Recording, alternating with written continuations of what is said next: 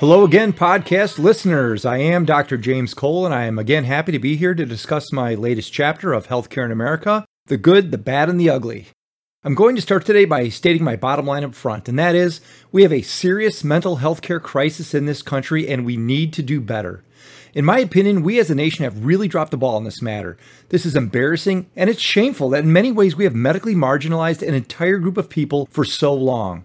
I believe that America's mental health tragedy should be among the most important public health topics of future roundtable discussions in the office of our nation's Assistant Secretary of Health in Washington, D.C.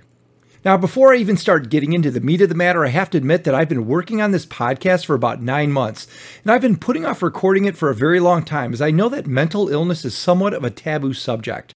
But I need to talk about it because adverse mental health has been a problem forever. Whereas many healthcare topics were also once on the unmentionable list, almost all are now very much accepted, very much embraced, and freely discussed. But mental illness is still a topic many people would just prefer that we don't talk about at all. I'm not a psychiatrist, a psychologist, or any type of formally trained mental health professional for that matter, but I can tell you with unequivocal certainty that we have a serious mental health care problem in this country. I work in a hospital that serves a population of about 400,000 people within our catchment area, yet my hospital is the only one among all of the other hospitals that offers any inpatient psychiatric services. The others simply stop caring for patients with mental health conditions, and they close down their doors and their psych wards. I've been a doctor for almost 30 years, and during that period, I've treated a lot of patients whose conditions are complicated by also having serious, poorly, or entirely untreated mental illness. I would bet that almost everyone listening to this podcast has a family member or at least a close personal friend whose family member suffers from some sort of diagnosed or undiagnosed mental illness, which causes significant distress or hardship from time to time. Because I've treated so many trauma patients with uncontrolled psychiatric illness, my experience in caring for these individuals has made me keenly aware of how inadequate mental health care results in so much so much destruction amongst these patients and their families and causes such a profound loss in human productivity. I believe that if our nation was to one day endeavor upon a path of single payer health insurance for all, I would start by immediately covering all patients with any sort of major psychiatric disorder. I am certain that many reasonably productive and functional members of our society are living with mental illness, but don't ever wish to discuss it with anyone. I know they are on psych meds because I see their charts when referred to me for other issues, but nowhere in the medical record is any documented psychiatric disorder. The stigma of a psychiatric diagnosis remains a very ugly aspect of healthcare in America, and most people don't want to be diagnosed with a mental health problem. Because so few people ever want to discuss mental health, many people may not even realize that they have a problem. I've also met a number of people over the years outside of the doctor patient relationship who I would say express varying traits of a number of different mental health conditions. I have no idea if these people are doing well or if they are suffering in silence. Whereas so many want to avoid the topic altogether, we absolutely do need to talk about mental illness. And just like so many other unpleasantries in life, our nation's mental health care problem will not go away by turning a blind eye to it. Do you remember the story of the emperor who had no clothes? Nobody felt comfortable saying that the emperor was naked. Instead, they allowed him to parade around through the streets in the buff rather than point out what might have been perceived as embarrassing ridicule. In many ways, I feel that the Emperor Has No Clothes story is similar to the mental illness narrative in our country. In my opinion, far too many people feel uncomfortable talking about mental illness in general. I believe that mental illness is far more prevalent than most people want to admit, and too many people and families are forced to live with ongoing problems causing so much adverse ripple effects. Far too many people cope as best as they can with varying degrees of success entirely on their own. Others may want to seek professional help but simply cannot find an appropriate psychiatrist, psychologist, or mental health counselor to help them on a regular and ongoing basis regarding the stigma of mental illness, whereas most people wouldn't mind being labeled as a diabetic or formally diagnosed with having high blood pressure or even cancer, most people these days do not want to be labeled as having schizophrenia, bipolar disorder, or a number of other significant mental health illnesses. But even if somehow these particular patients wouldn't mind being labeled as such, unless they're able to regularly access the mental health care system, they won't be able to get the routine counseling, psychotherapy, medication adjustments, or prescription refills, which are so essential for maintaining their long term mental health well being. Oddly enough, whereas psychiatric floors were once commonplace in all hospitals, many no longer have mental health units of any sort. Thus, patients needing admission for an exacerbation of any significant mental illness often have to be transferred to another hospital. And if all of the mental health beds in the regional referral network are full, then patients suffering from a mental health crisis may need to be transferred to a hospital very far away, often too far for a family member to conveniently travel. And all too often, the organizations which do offer the psychiatric services aren't able to find enough psychiatrists, psychologists, or other professional mental health staff to meet their needs. Thus, it can be next to impossible to get a psychiatrist to see a patient admitted to a general hospital being treated for any one of a myriad of serious health conditions if that patient also is experiencing a mental health crisis. If a patient is admitted to a hospital with, say, a heart attack and is also suffering from kidney failure, a heart specialist and a kidney specialist would both certainly be consulted, and both specialists would manage the patient's separate but very real conditions.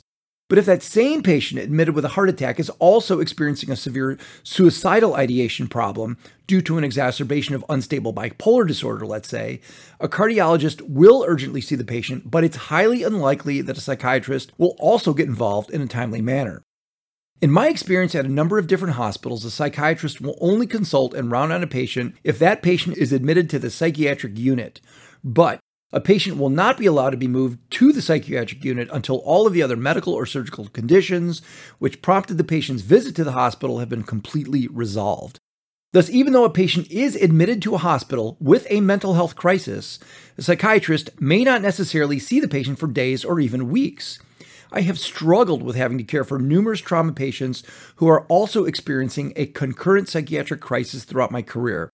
As I have said, I am not a psychiatrist, but if a trauma patient is admitted following a motor vehicle crash or a gunshot wound and is also in need of a real mental health care professional, and no psychiatrist will come to the bedside, I have no other option than to try to manage the patient's mental health crisis to the best of my abilities. That, my friends, is a real problem. If a patient's mental illness is so significant that it results in him being admitted to a hospital, then certainly that patient should be managed by a psychiatrist. But all too often, that is not the case. Again, I state that there is a serious mental health care crisis in this country, and per my assessment, there are four contributory reasons. One, people often do not wish to disclose the presence or extent of their mental health problems. Two, there is a lackluster willingness for society as a whole to talk about mental illness. Three, we as a nation provide suboptimal access to outpatient mental health care. And four, a great many of our hospitals lack inpatient psychiatric services. But I'm going to stop here for a moment and go off on a tangent to discuss something entirely different, something entirely unrelated to mental health. But it's very germane to, uh, during this particular phase within the COVID pandemic. And what I'm going to talk about is vaccine research. We are so fortunate to have so many amazing scientists who labor away for years, often decades, discovering and developing the various technologies which ultimately give rise to a medical breakthrough. And in this particular case, I'm giving my shout out to all of the scientific researchers who have contributed over the past decades, which ultimately led to the development of the new mRNA COVID vaccines. I know that some of you may feel that because we've only known about COVID for not even a year, that there's no way that a safe vaccine could have been developed so quickly. However, vaccine research has been ongoing for many decades, and in fact, the first virus to have had its DNA sequenced was in 1995 when scientists mapped the entire genetic code of the influenza virus. Building upon that knowledge, using the gene sequence of the SARS CoV 2 coronavirus, they were able to identify the particular area of the COVID 19 viral DNA which codes for a specific spike protein expressed on the outer layer of the virus. This particular spike protein is what makes the viral pathogen uniquely identifiable, but it does not, in and of itself, cause disease. mRNA stands for messenger ribonucleic acid, or messenger RNA for short. By assembling tiny pieces of specific messenger RNA, literally the coded string, which when translated assembles that particular spike protein, scientists were able to construct a vaccine comprised of this tiny bit of mRNA encased within a tiny fat layered membrane. When this non infective, scientifically created substance is then injected in the form of a vaccine, the spike protein is made, and our own body creates antibodies and activates our T cells, resulting in immunity against the real and actual COVID virus should we inevitably become exposed. mRNA vaccine does not enter our cell's nucleus and it does not alter our own body's DNA. It merely allows for a non infective foreign protein to be made in minute quantities, which allows our own body's immune system to react as naturally to this new foreign protein as it reacts to any other foreign molecule.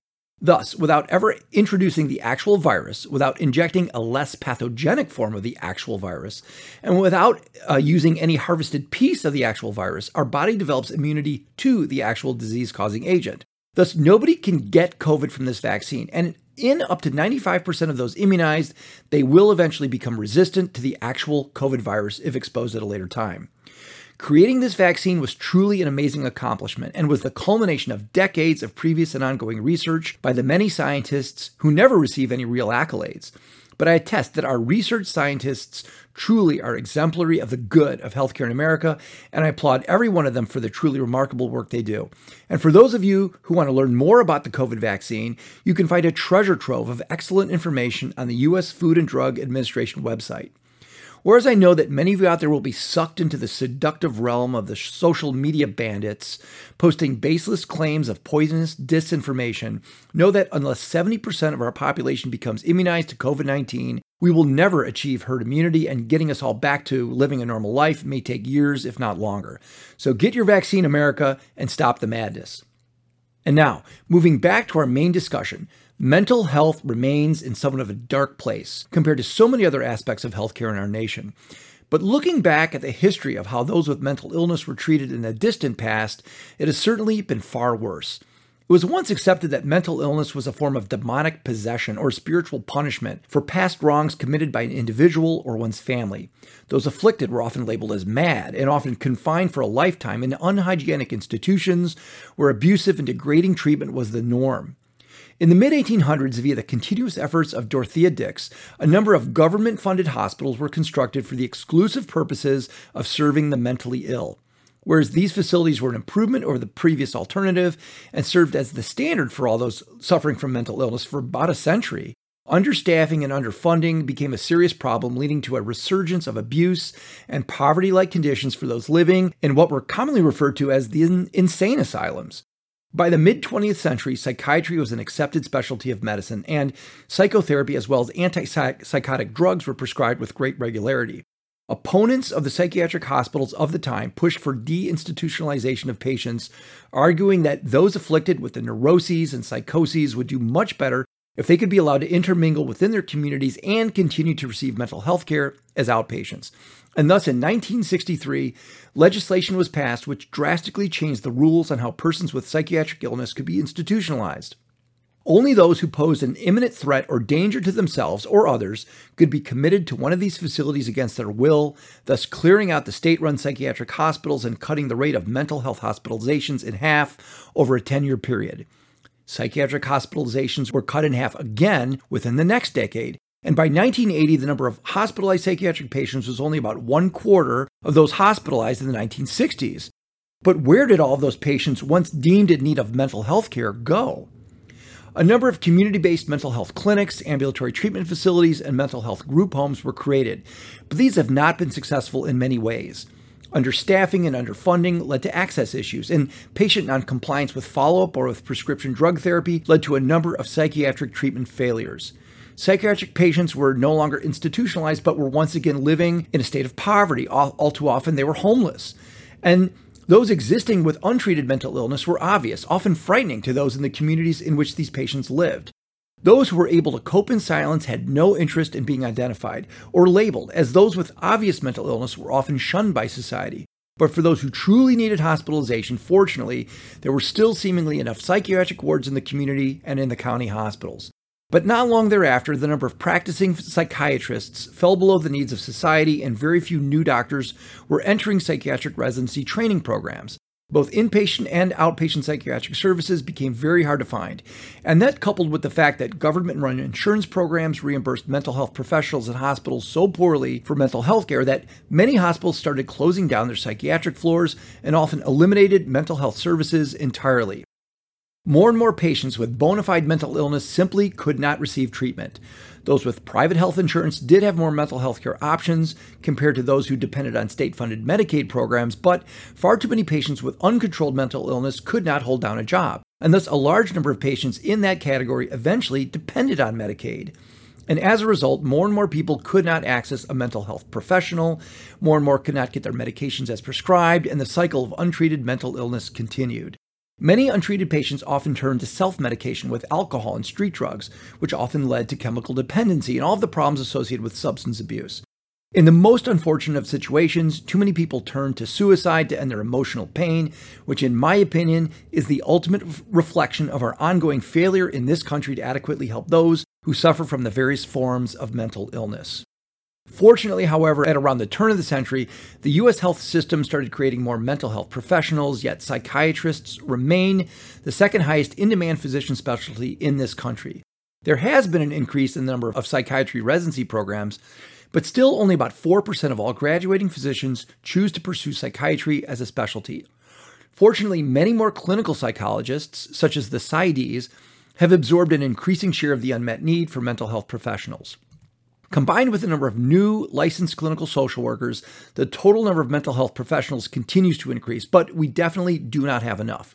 Perhaps more unfortunate and noteworthy is the overall kinder and gentler attitude these days toward those who suffer from mental illness.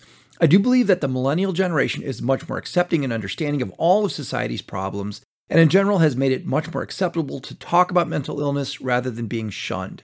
The more enlightened attitudes of our younger generation toward mental illness, as well as increased awareness of the prevalence of this pervasive problem, are among the first steps toward the destigmatization of mental illness, and in my opinion, that is a movement in the right direction. No less than 20% of all American adults have some sort of clinically diagnosable mental illness. That's at least one in five people out there who have some sort of significant mental health issue. And that does not even take into account the children, or at least those less than 18 years of age, who have a psychiatric problem. Whereas the real numbers aren't completely known, it is estimated that up to half of all adolescents have some sort of diagnosable condition at one time or another. Interestingly, for whatever reason, people seem to mellow with age, and somehow the overall prevalence of mental illness decrease, uh, decreases over each subsequent decade of life until a plateau is reached, but then starts to again slightly increase during the retirement years. So, what are the specific types of mental illness I'm referring to, and just how prevalent are they? According to the National Institute of Mental Health, the most common form of mental illness is anxiety, and approximately 20% of all Americans deal with this long term. Next highest on the list is attention deficit hyperactivity disorder, or ADHD, which is identified in about 15% of patients. Up to 10% of all Americans have some sort of depression, and approximately 9% um, have one or more of the personality disorders. Between 3 to 5% of patients suffer from post traumatic stress disorder, and a similar percentage of people have bipolar disorder. 1 to 2% shares of the population each deal with either obsessive compulsive disorder, a true eating disorder, or are diagnosed with an autism spectrum disorder. And finally, less than one half of 1% of all the population has some form of schizophrenia.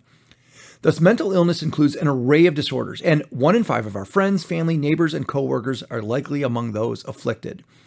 Thus, we need to be more open, compassionate, and understanding of those who have mental illness, and it's very likely that someone very close to you is among the sufferers. Whereas I will not go into a lot of detail on all the variants of mental illness, nor even cover all the diagnoses I've already mentioned, I will discuss some basic information on several of the areas I would like to highlight. I'm going to start with the subject of anxiety. Anxiety is something that most people experience now and then. It is usually associated with an uncomfortable situation or an unpleasant circumstance in life. Like fear, a bit of anxiety can be healthy. It alerts us to potential dangers. It tweaks our senses, heightening our awareness to our surroundings. It causes our mind to rapidly turn over all the possibilities as to how we might react. And it's usually self limiting. For most people, anxiety is not a chronic and ongoing feeling, and for most, anxiety does not interfere with everyday life. But for about 20% of Americans, anxiety can be debilitating. For those who suffer from an anxiety disorder, it causes repeated, excessive, and often unrelenting worry about the most basic aspects of everyday life. For some, anxiety can be so intense that it rapidly escalates into an incapacitating experience where one simply cannot cope with the moment, causing them to unravel both emotionally and physically. Panic attacks ensue, and these can create the perception that one is actually dying. The heart pounds, or maybe a heavy pressure deep within the chest. One may experience difficulty breathing, and an intense headache or overwhelming brain fog may completely eclipse one's ability to think.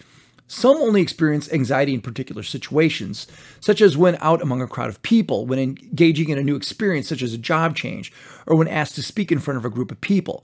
But for many, anxiety is a constant and persistent problem where excessive, out of proportion worry about routine everyday life events can be paralyzing. Anxiety can inter- interfere with or completely ruin one's prospects of completing an education, holding down a job, or maintaining a relationship. I told you that about 20% of all Americans have some sort of major anxiety problem. But even more than that, perhaps up to 30% of all Americans will experience an episode of disabling anxiety at some limited time throughout their life. An anxiety disorder is much more common among females and is most common in people 18 to 60 years of age. But many adolescents experience severe anxiety as well, and for some, it paralyzes their developmental years. Anxiety treatments include psychotherapy or counseling, drug therapy, and lifestyle changes. A licensed professional mental health counselor, psychologist, or psychiatrist can talk patients through their worries and teach them techniques to help manage their excessive fears, allowing them to cope with everyday life. Certain antidepressant medications, such as the SSRIs or the SNRIs, can help ameliorate anxiety symptoms. Mood stabilizing agents can also be helpful, and in, in other cases, especially for those who experience severe time limited anxiety attacks, benzodiazepine drugs can calm the nerves. But benzodiazepines such as clonazepam, alprazolam, or lorazepam can be habit forming, and one could quickly become addicted to these drugs without even knowing it. Benzodiazepine withdrawal can be powerful and at times life threatening. In fact, benzodiazepine withdrawal is not unlike alcohol withdrawal, where the heart races, the blood pressure escalates, the body shakes, delirium over, overpowers the mind, and in worst cases, some people experience full blown grand mal seizures. It is always best to have a professional carefully titrate all anxiety medications, as a little dose is often effective but for others, much more is required. Because all drugs have particular side effects, maintaining a regular and ongoing relationship with the professional who prescribes these drugs is essential to ensure that symptoms are optimized and side effects are minimized. Major depression has plagued members of society for as long as the scribes have been able to document our history. It has been identified in Middle Eastern writings as long as 4,000 years ago, and the ancient Greek physician Hippocrates described in great detail the condition known back then as melancholia, which we now know was clearly major depression. The great mathematician Isaac Newton had depression, Abraham Lincoln had depression, and Winston Churchill also had major depression. Fortunately, for the huge number of Americans who cope with depression, a number of very famous modern day celebrities such as Brooke Shields, Owen Wilson, Angelina Jolie, and Jim Carrey have all very openly discussed their battles with major depressive disorder, hopefully playing some role in helping remove the terrible stigma associated with psychiatric illness. Depression causes a persistent feeling of sadness, a loss of interest in most things which once caused joy or pleasure, and difficulty controlling one's emotions, often resulting in dysfunction in the home, at work, or in society as a whole. People with depression often feel a sense of hopelessness or a generalized sense of emptiness in their lives and may have difficulty sleeping, thinking, or making the simplest of life's decisions. Depression often leads to body dysfunction, such as otherwise unexplained chronic pain. Recurrent thoughts of, of death or contemplating killing oneself may invade the mind, and for the most vulnerable, suicide is the most tragic end result. Nearly 1.5 million Americans attempt suicide each year, and about 50,000 are successful. Suicide is the 10th leading cause of death for all Americans, but for those less than 35 years of age, it's the second leading cause of death. Almost everyone who commits suicide, that is greater than 90% of them, had been previously diagnosed with one of the most common mental health disorders, which is why it's so important to get all people who are dealing with mental illness the ongoing professional help they need before it's too late. Fortunately, there have been great advances made in how major depression is treated, and whereas drug therapies have come a long way, those who achieve the greatest success receive both professional therapy, such as counseling or psychotherapy, in addition to antidepressant medications. Tricyclic antidepressants were once very popular and were the most common class of drugs prescribed to, to uh, treat depression in the past century. But the tricyclics had a number of serious side effects and were unfortunately the cause of death in many of those who suffered from major depression who intentionally overdosed on these medications. Fortunately, the newer SSRI and SNRI drugs are much safer, and because there are so many different medications within these classes, many more patients are eventually able to find the right drug and the right dose of that drug to achieve a better life. But because different drugs achieve different results in different people, it is important for patients with mental illness in need of these medications to have them prescribed by a practitioner who understands mental illness and has an interest in maintaining a long term relationship with his or her patients.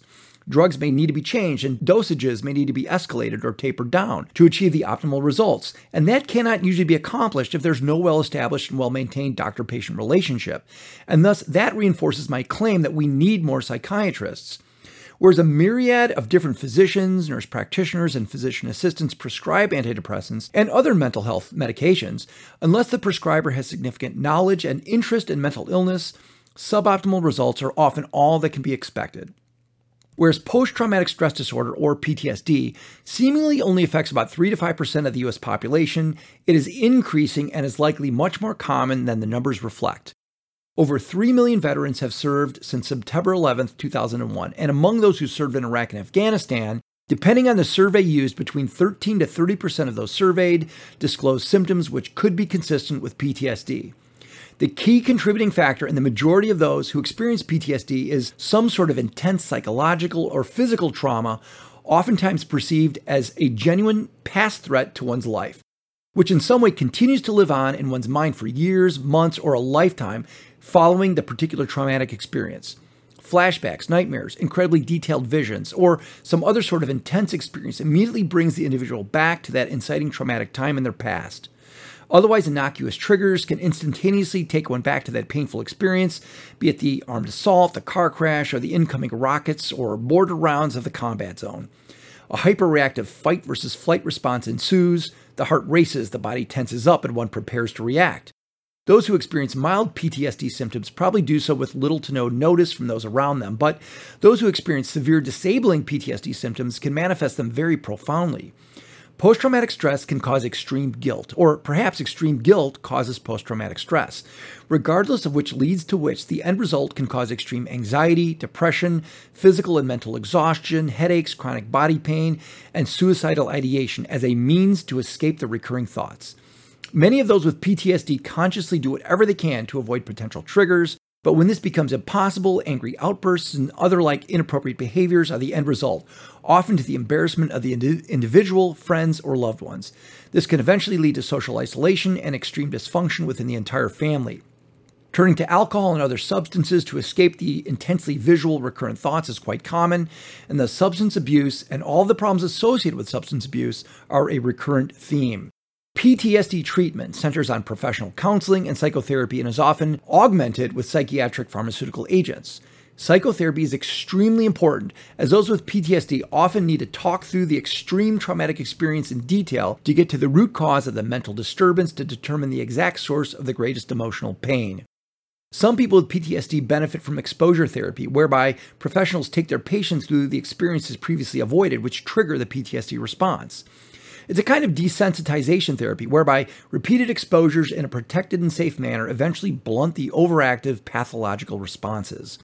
Therapy seems to be most effective if it's started earlier in the course of one's mental illness rather than after it's been established for long periods of time. So, timely intervention is key, which is another reason why we need more mental health professionals and increased access to care. There are only a few drugs which are proven to help those suffering from PTSD.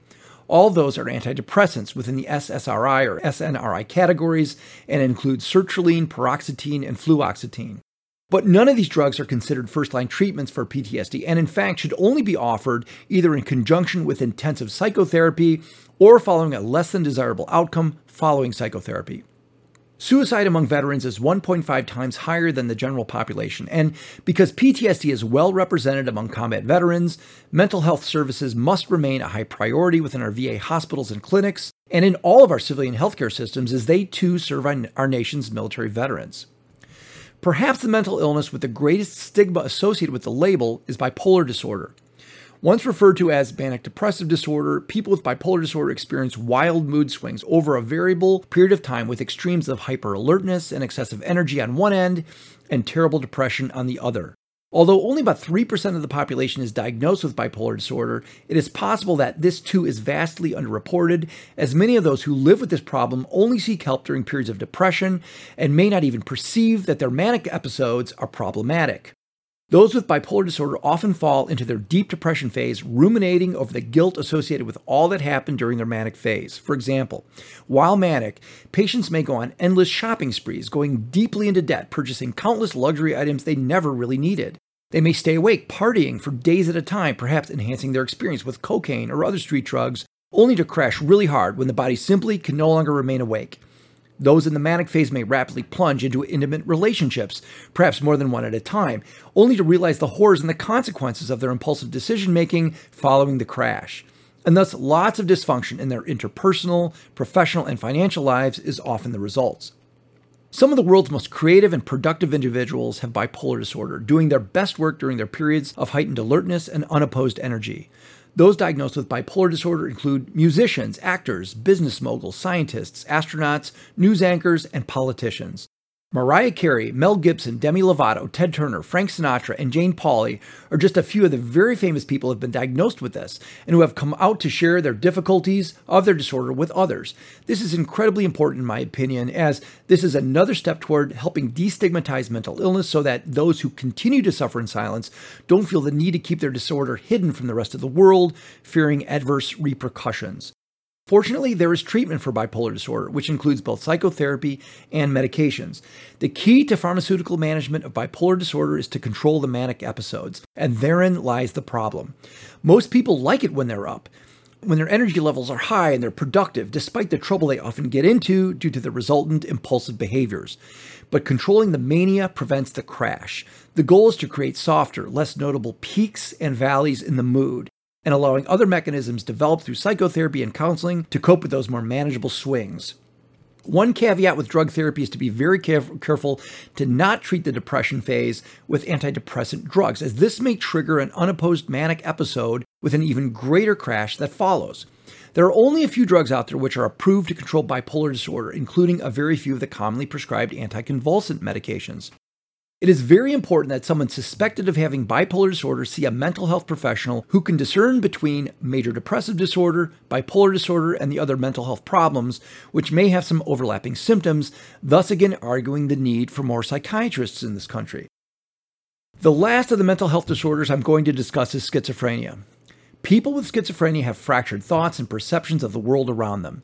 They may regularly experience visual or auditory hallucinations, their thinking may be profoundly delusional, and they may have a completely dissociated thought process affecting how they interact with society.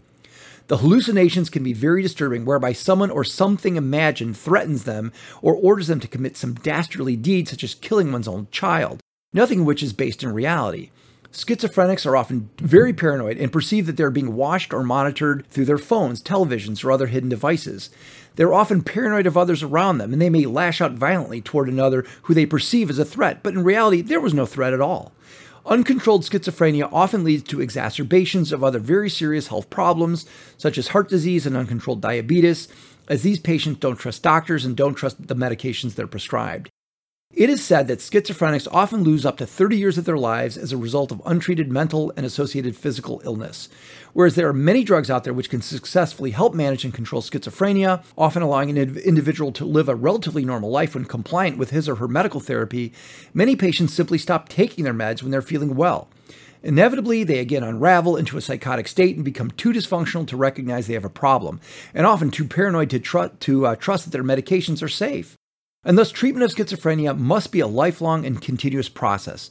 A mental health specialist needs to see these patients regularly so as to monitor drug compliance and help detect the possibility that patients may be deviating from the prescribed health plan.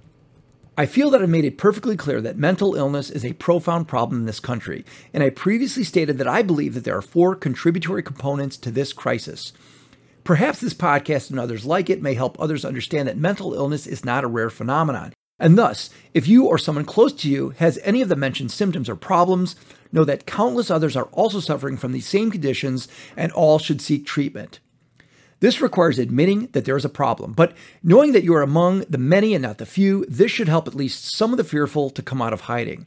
Perhaps the fact that so many celebrities have come out and have talked about their own disabling mental health disorders, coupled with the premise that our younger generation is a much more compassionate and understanding group, this may allow mental health to be discussed more openly, eliminating the stigma of mental health labels, just as was accomplished with breast cancer and other once stigmatizing conditions. But I feel that our society's biggest challenges to managing mental illness will continue to center on the difficulties accessing mental health services and our nation's insufficient supply of psychiatric professionals. The reasons for those last two points mentioned, I believe, are twofold. One, our health insurance and third party payer plans, most especially the state run Medicaid plans and their derivatives, do not adequately reimburse for psychiatric services, and thus there is no financial engine to drive our mental health programs. This tells me that those who control the financial purse strings in this country do not value mental health professionals or the services they provide. Without adequate financial incentives to develop additional outpatient clinics or to create inpatient psychi- psychiatric service lines, and without better reimbursement for financial services to more appropriately pay our counselors, social workers, psychologists, and psychiatrists, we will never have enough of them to meet our nation's mental health care needs. Why would anyone ever pursue any of these career pathways if they knew up front that they would forever be paid far less than any of the other healthcare professionals? Why go into mental health care knowing that you will always be among the lowest paid members of society who were required to earn and pay for master's and doctorate level degrees? And thus, I believe that our government needs to increase reimbursement for all mental health professionals and for every important service they provide. We simply must devote more financial resources to caring for the large portion of our society who suffers from mental illness. And the second major reason why we don't have enough psychiatric services is because our medical schools have not done a good enough job teaching students the nuances and complexities of mental illness. And we certainly have done almost nothing to make our medical students feel that pursuing a career in psychiatry is a noble and worthy endeavor. Whereas the notion of becoming a neurosurgeon or a heart surgeon or a cardiologist or an emergency medicine physician may seem glamorous to many or may give the perception of greater stature among their physician peers should those specialties be pursued, no such glamour or elevated stature is ever the case these days when talking about psychiatry. In fact, I know that most medical students are dissuaded from ever even considering applying to a psychiatric residency program by the countless physicians and all of the other specialties who mentor medical students during their third and fourth year clinical rotations. This is wrong, in my opinion. We need good doctors of every sort and every variety. Whereas we all have our own thoughts and opinions about what specialties are interesting or worthy of pursuing, medical educators should encourage medical students to consider all options, including psychiatry, in fact, because there are so many more unknowns than knowns about mental health, I believe that our best and our brightest medical students should be encouraged and even groomed to pursue psychiatry. But in order to make this happen, we will need the support and the encouragement from all of the other doctors out there and the financial incentivization to do so. I believe that we as a nation should set a goal of increasing our number of psychiatrists by 50% over the next 10 years. That would increase the percentage of our nation's doctors who are board certified psychiatrists from 4% to 6%. Not an unrealistic or unobtainable goal, in my opinion. I feel that this would be an excellent endeavor and should be championed by our nation's Secretary of Health and Human Services and supported by all of our nation's medical societies. Without change, we will likely have a long way to go toward improving mental health care, and we will continue to have a mental health care crisis in this country. At this point, I've introduced the topic of mental health care in America as a taboo subject with a broken system insufficiently supporting those who suffer from mental illness. Patients are afraid to talk about their symptoms. People in general are reticent to, to, discuss mental illness, and we lack sufficient mental health specialists and psychiatric services to support those in need. For a variety of reasons, mental health services are poorly funded, and for all the reasons mentioned, I feel that significant restructuring of mental health care in America is called for. Perhaps our legislators and our Department of Health and Human Services might initiate the changes needed, but that will never happen unless the people of this nation endorse doing so. And thus, if any of you agree with my with my position and have any interest in expressing your views to our nation's leaders, I encourage you to do just that. And on that final note, I will conclude this episode of America's Mental Health Crisis. I am Dr. James Cole, and this is Healthcare in America the good, the bad, and the ugly. Thank you again for listening. This podcast and the rest of the podcasts in this series reflect my opinions and do not necessarily represent the positions of any other institution or entity. If you enjoyed this episode, please subscribe on Apple Podcasts or wherever you get your podcasts. Special thanks to Marie Hathaway for the artwork and for producing this podcast. And I hope that you enjoyed the guitar music because that is me playing and taking my own creative liberties. And we hope that you will again join us for our next episode of Healthcare in America the Good, the Bad, and the Ugly.